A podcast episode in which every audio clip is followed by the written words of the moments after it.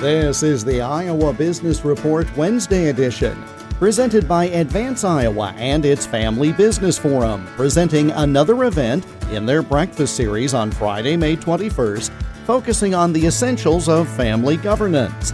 To learn more or to register, go to advanceiowa.com and click on Family Business Forum. Removing the stepped up basis subject to capital gains tax, as the administration has discussed, could have a detrimental effect on farms and small businesses, according to U.S. Senator Charles Grassley of Iowa.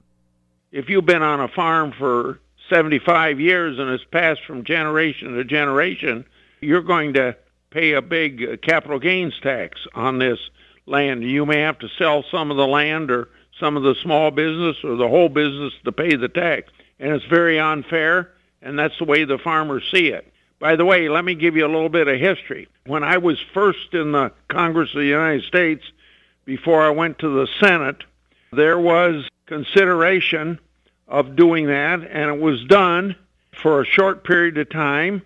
And then we uh, elevated the debate that this was a very bad move from a tax uh, auditing standpoint and a tax filing standpoint that it's almost impossible to administer, particularly in agriculture. And I think within a year it was repealed.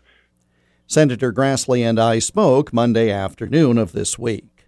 The Iowa Business Report is presented by Advance Iowa and its Family Business Forum, helping family businesses thrive through dialogue and networking. Go to advanceiowa.com and click on Family Business Forum. I'm Jeff Stein for the Iowa Business Report.